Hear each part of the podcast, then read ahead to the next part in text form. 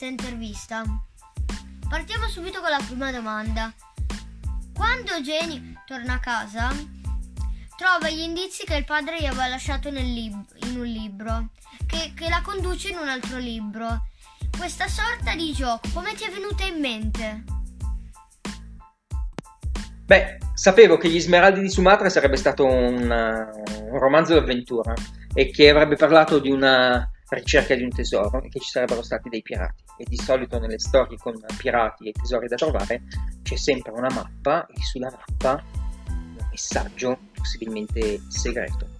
Jenny non avrebbe avuto una mappa fisica, una cartina geografica da consultare, ma avrebbe dovuto ricevere delle informazioni in codice perché ci sono dei nemici che avrebbero potuto carpirle.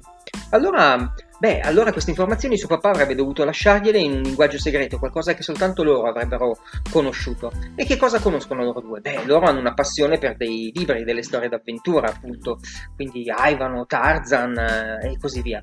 E, e fa così la porta da un libro all'altro, all'interno di ogni libro c'è una pagina, nella pagina c'è una parola e questa parola serve a recuperare dei numeri e questi numeri messi insieme costruiscono le coordinate nautiche dove andare a cercare. Chiaramente Jenny non sa cosa siano le coordinate nautiche, avrebbe avuto bisogno di qualcuno per tradurre questi numeri in, un pos- in una posizione e suo papà questo lo sapeva.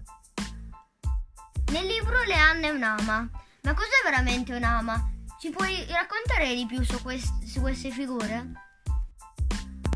Le Hama sono pescatrici di perle, sono donne che esistono davvero e che svolgono questo compito da tantissimo tempo. È una tradizione del Giappone e delle isole del sud-est asiatico.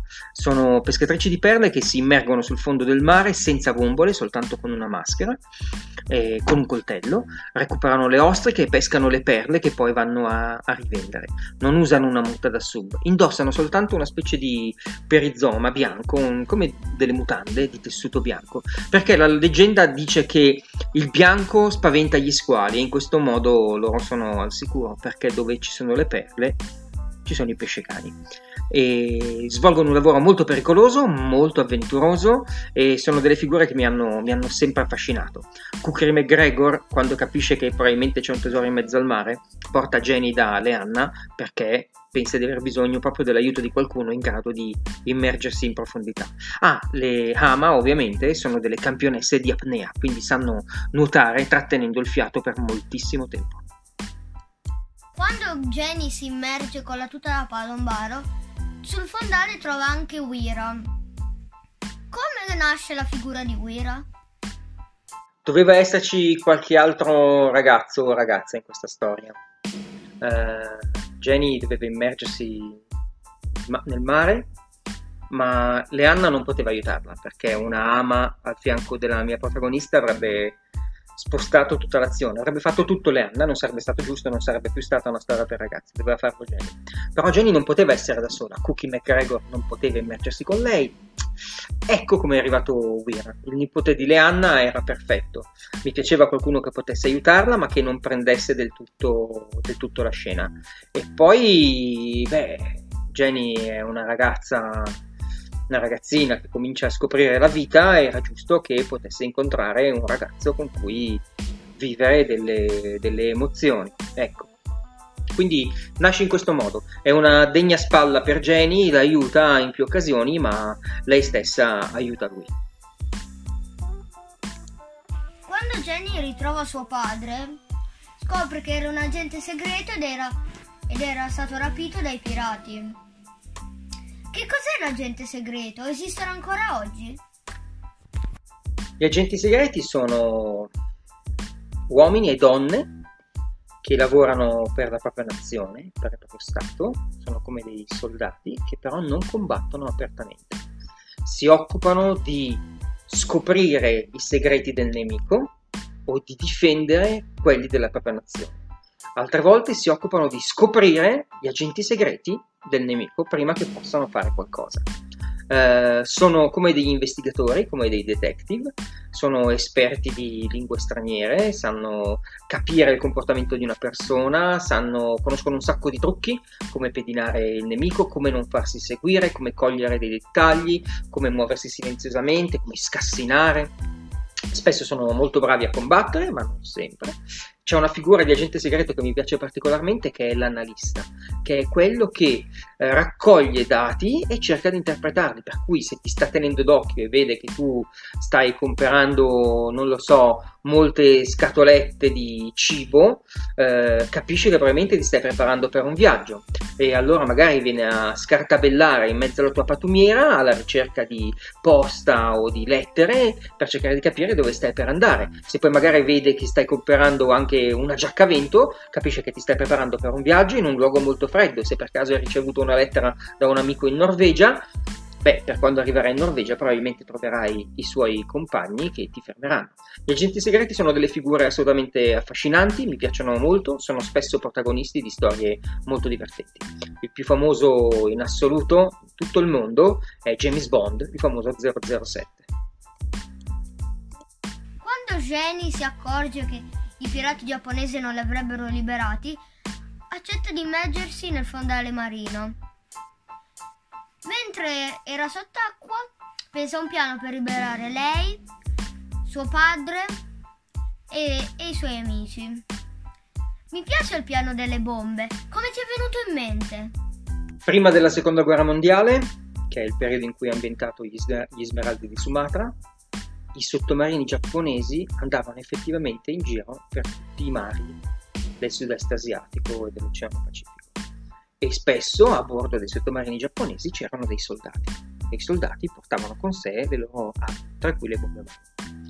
Io sapevo che, eh, beh, quel sottomarino do- doveva sparire, ma non sapevo come far sì che Jenny potesse salvarsi e salvare anche i suoi compagni.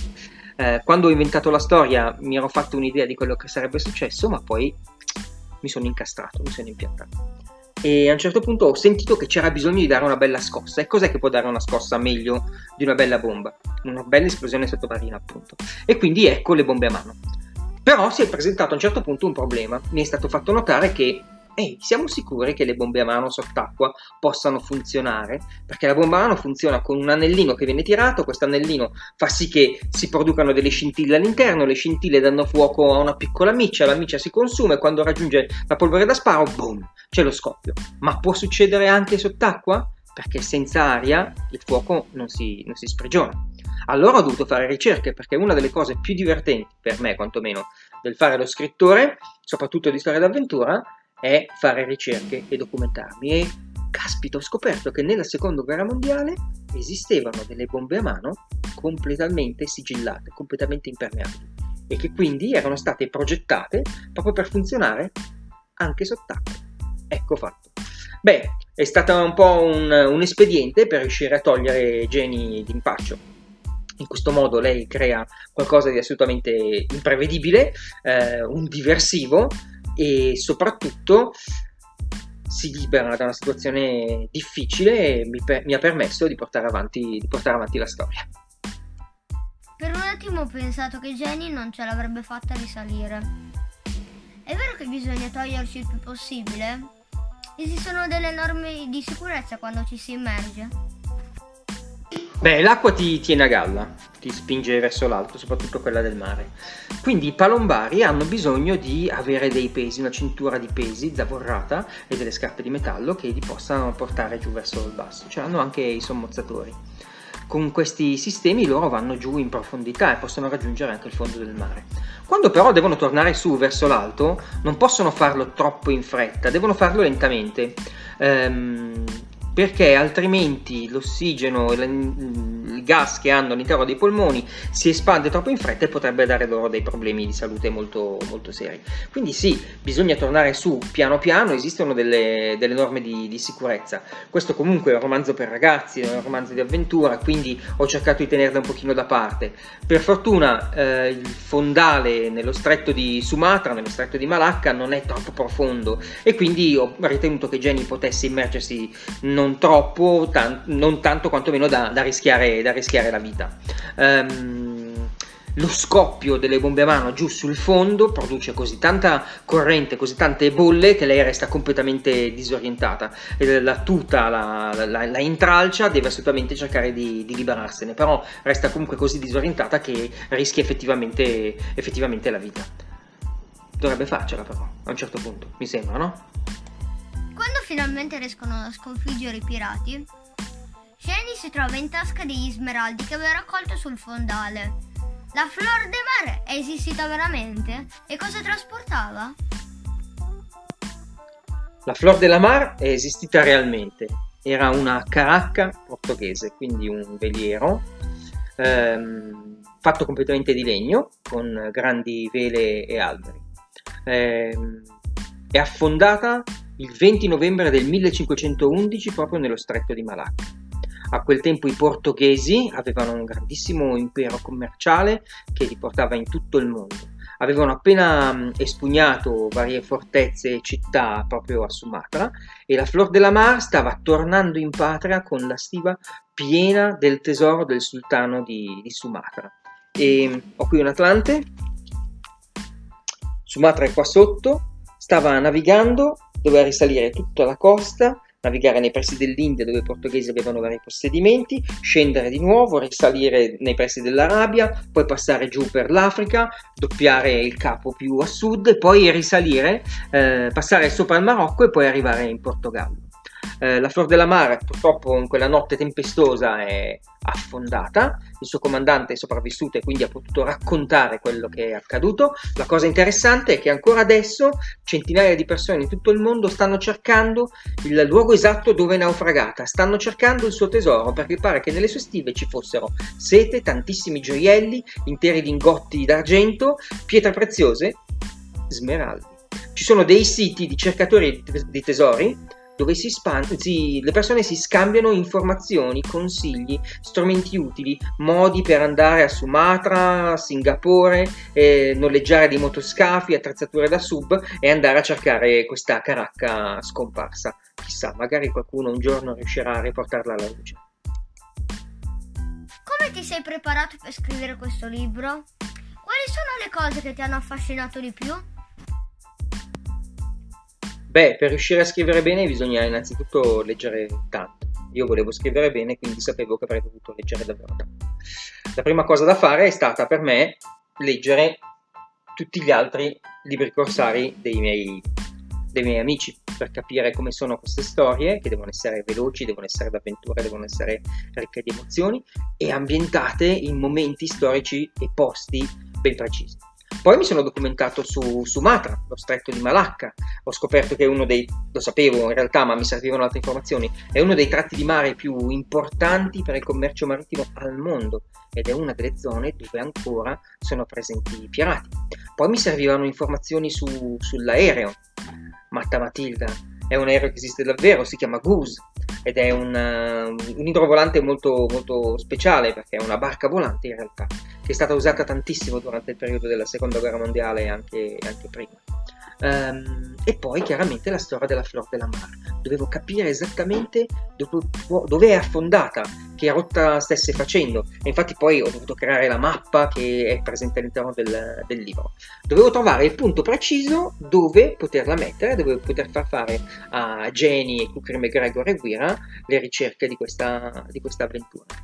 Eh, poi ho dovuto capire cosa stesse facendo il Giappone in quel periodo, perché per poter mettere un sottomarino giapponese era importante che potesse esserci. Perché tutto questo? Perché scrivere una storia, per quanto di fantasia, però in un ambito reale, si può fare soltanto se ti documenti tanto bene, perché inventare troppo non è mai una cosa particolarmente giusta, perché rischi sempre di commettere degli errori e se chi legge poi trova un errore con le cose che poi magari impara a scuola, ecco che il libro risulta non fatto troppo bene e non è un bel lavoro. Invece mi piace fare bene il mio lavoro, fare lo scrittore è una cosa assolutamente bellissima e quindi per me era ed è sempre molto importante fare bene i compiti fare le ricerche. Ho qualche curiosità su di te. Christian, ti piace il mare? Fai immersioni? Che, che tipo di vita sceglieresti? Tra far, essere un pirata o fare l'agente segreto? Mm, che domanda difficile. Agente segreto oppure pirata? Ma proprio non saprei. È davvero difficile decidere. Devo dire però che forse, forse, forse la vita del pirata può essere molto interessante. Beh, anche l'agente segreto vive una vita molto interessante, fatta appunto di segreti, di avventure e di, di misteri. Sono due figure che mi piacciono davvero tanto, entrambe. Mare e montagna, io vivo in montagna, vivo tra i monti, vivo in Valsassina, però devo dire che da qualche tempo mi interessa molto anche il mare e sì, mi chiedo spesso come sarebbe vivere, vivere in riva al mare. Che tipo di persona sono? Non faccio immersioni, no, non ne faccio, anzi non, non nuoto neanche troppo bene a essere, a essere sincero.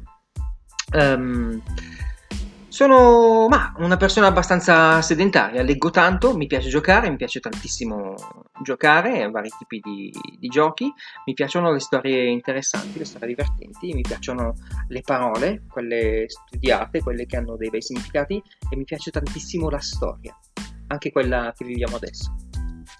In questo periodo stai lavorando a qualche libro? Puoi dirci qualcosa di più? Beh, proprio in questo periodo, nei giorni in cui sto registrando questi, questi, video, non sto esattamente lavorando. Sono a casa con mia figlia Sofia. Ciao Sofia. E mi sto occupando di lei, per cui ho sospeso i lavori. In questi giorni sarebbe dovuto uscire un libro che è uscito come ebook, tra l'altro, che si intitola Le parole nel vento, per giunti. È un'altra storia d'avventura parla di una ragazzina e la sua cavalla, si chiama Brezza di Luna. È una storia ambientata nel Kentucky del 1935, quindi due anni prima degli Smeraldi di Sumatra, però non c'è il mare. Ci sono i boschi, ci sono le colline, ci sono splendide cavalcate e ci sono le bibliotecarie a cavallo, delle ragazze che con i cavalli andavano in giro per le colline del Kentucky a portare libri. E ci sono i gangster, i fuorilegge come Dillinger e Bonnie e Clyde.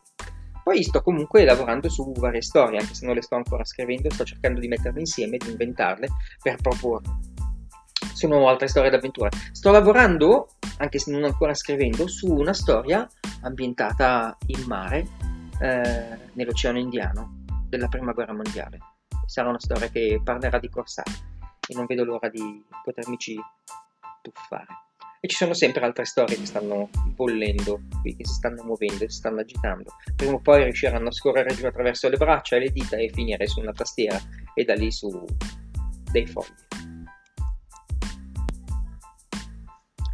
Ciao Null, ciao a tutti, grazie per eh, questa opportunità e per queste domande. Evviva! Ti ringrazio molto per la tua disponibilità, ciao e a rileggerti presto. E voi, appena si potrà, andate in tutte le librerie che conoscete e prendete questo splendido libro.